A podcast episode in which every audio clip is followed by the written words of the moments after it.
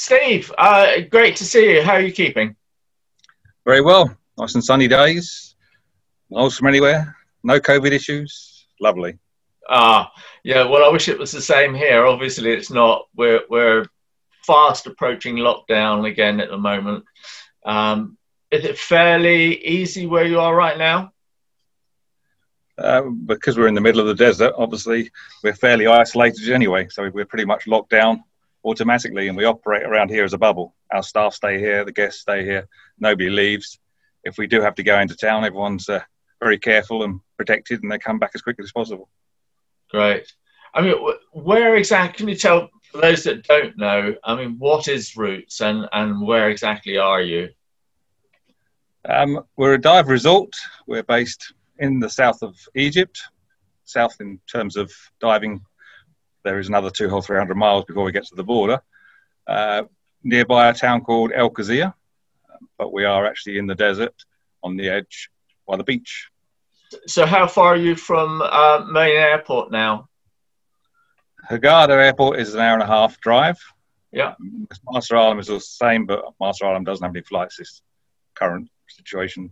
I mean, I know at the time of recording this, you're you're fully open now. Uh, are you hoping, it, or are you expecting that to last now for a couple of months, or do you think you might get closed down again simply because of people getting to you? Well, um, fully open. Well, not actually fully open. The COVID regulations stipulate we can only work at 50%, yeah. and we only opened now for 10 week season. Uh, we have no intention of staying open beyond the 10 weeks. So we close on the 15th of December, and then we'll be closed for the winter, opening again probably the 15th of February. Um, can you tell us uh, what Roots is? Uh, would, would you say you're a, a, dive camp, a resort? I mean, how would you describe Roots? When you come to Roots, um, it's totally relaxed.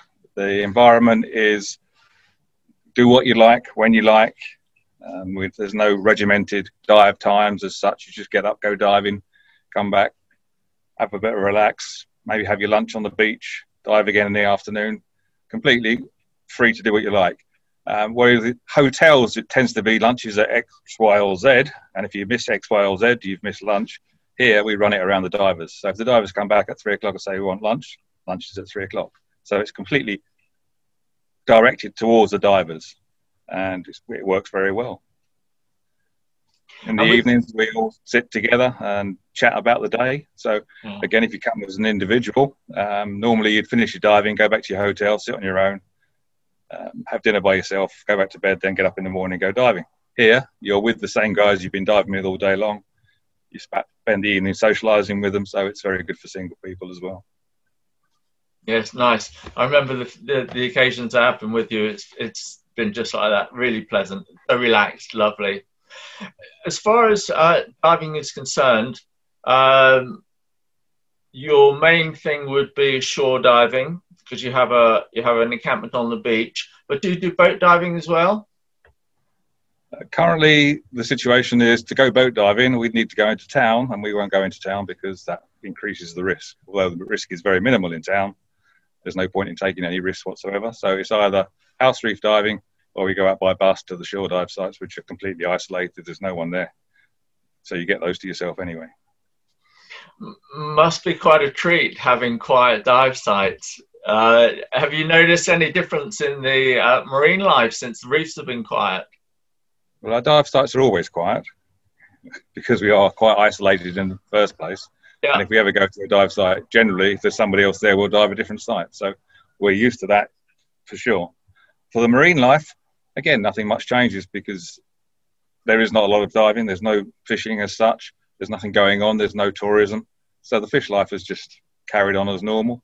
I wouldn't say it was any better or any worse over the last year. Today we had uh, three eagle rays from past and have a little play. So all the usual suspects are here. Fantastic. What, kind of um, do you only take qualified divers, or do you do uh, dive training? Uh, we do dive training. Um, vast majority of our clients are actually qualified divers, come to just increase their experience. You get the chance here that you're diving as your buddy pair, you're not being directed on what you have to do. So photographers, for example, can just go out and take as many pictures as they like, stop as long as they want. There's no one rushing them along, to join the group. You're out there as a buddy pair enjoying yourself, and which for novice divers, once you get to 25 dives, we allow you to go with a buddy pair. It's great for your confidence, and you can see the improvement in novice divers by the end of the week. It's massive. So, so what agency uh, do you qualify people with? That's a good question. We have three agencies. we're our BSAC Centre, um, we're a, a PADI Centre, which is our main business. Um, but because of our tie to depth therapy, we're also a RAID centre, so we can offer courses in all three agencies. Uh, it makes no difference to us which one we offer. Um, it's the same instructors teaching very much the same courses, just with different names. You mentioned depth therapy and RAID. You just had depth therapy out with you, I believe. Uh, how did that go? How was the week? Was it a week or two weeks? Uh, just the week. Yeah, wow. It was excellent. Um, everybody was already experienced or a qualified diver. Um, three of the guys are doing dive master training, and they did really well. Um, it's ideal location for them to cut their teeth. One guy was doing um, master scuba diver. Um, Corey was doing his open water. He was actually coming to do the advanced, but as he didn't train with depth therapy, we didn't know what standard he was at. And having looked at him, talked to him, he decided that he wanted to do the open water again from basics, and he left a super diver ready to, to move on. We also did a couple of side mount courses, some oxygen provider courses. So we did quite a few courses with them. Is there anything else there? So if, if families come or people don't dive, is there anything for them to do during the daytimes? Well, we've been running Roots now for getting on for 11 years, and, and it always concerned us when we first moved over that there was nothing to do for families, and we, would families enjoy it? We've had several families come and, and repeat, many of them, because the kids find themselves something to do.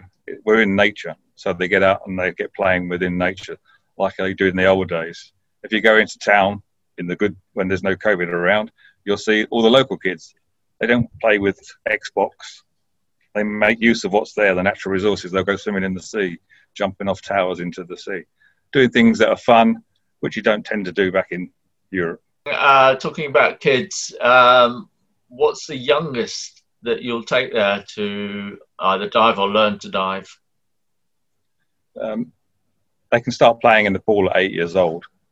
It's 10 years old to get into the sea. Uh, we don't get too many that young, but we have a few. Uh, they're usually 11, 12, 13, coming with their family. Get many families, or is it is it mainly groups? Um, it's mainly individuals or pairs or couples, small ah. groups.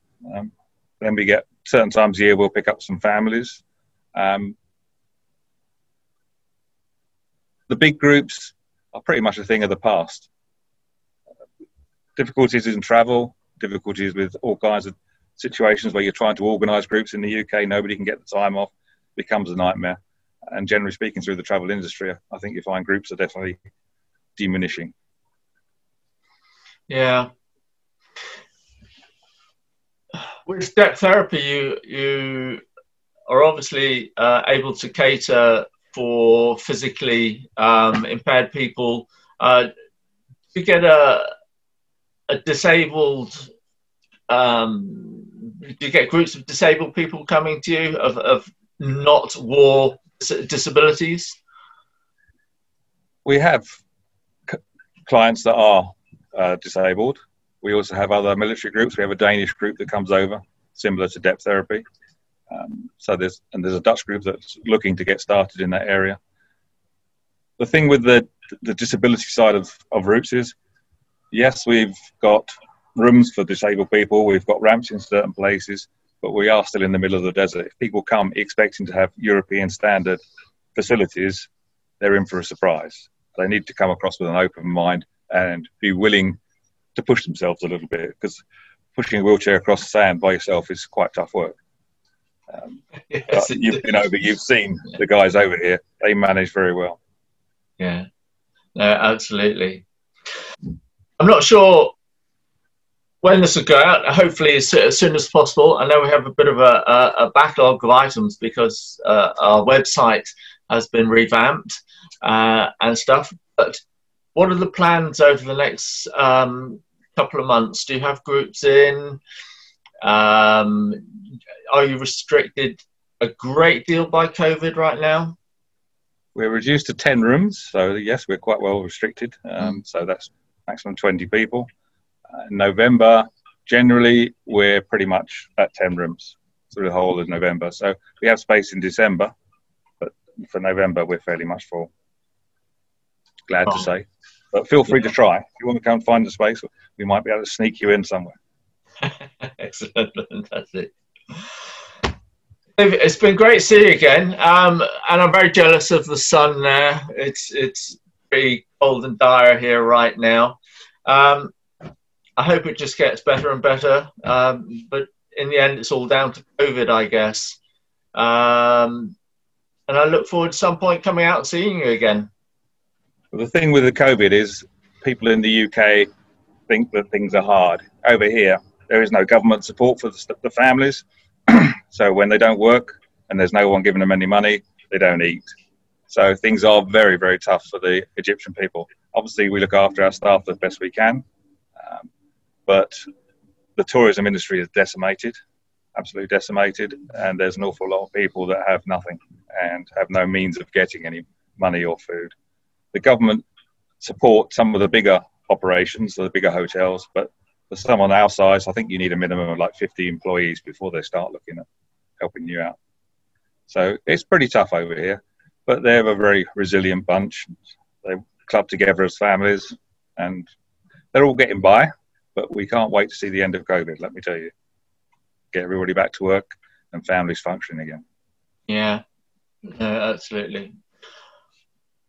I can only say, um, yeah, I hope so too. Uh, it's causing a lot of problems here. Uh, and as I said earlier, we're fast approaching another lockdown. So um, fingers crossed we get a vaccination and something happens fairly soon. Well, UK is probably well, the UK and Switzerland are the only two countries I think that are still flying out here at the moment. So go on, you Brits. Yes, right. good old EasyJet. Right. Uh, I think flights start coming back in December for Germany and Italy as well, but we'll see what happens with those. But for the moment, it's Switzerland and the UK that provide all the external business. UK are, usually the last to, uh, to, to cut flights. I remember many years ago when there's the uh, political troubles, UK were probably one of the last ones still flying, weren't they? I don't think they stopped. right. they just carried on. British spirit, I love it. All right, Steve, look, take care. Please say hello to everyone for me and um, hopefully we'll catch up soon. Yep, nice to see you. Cheers for now. Bye.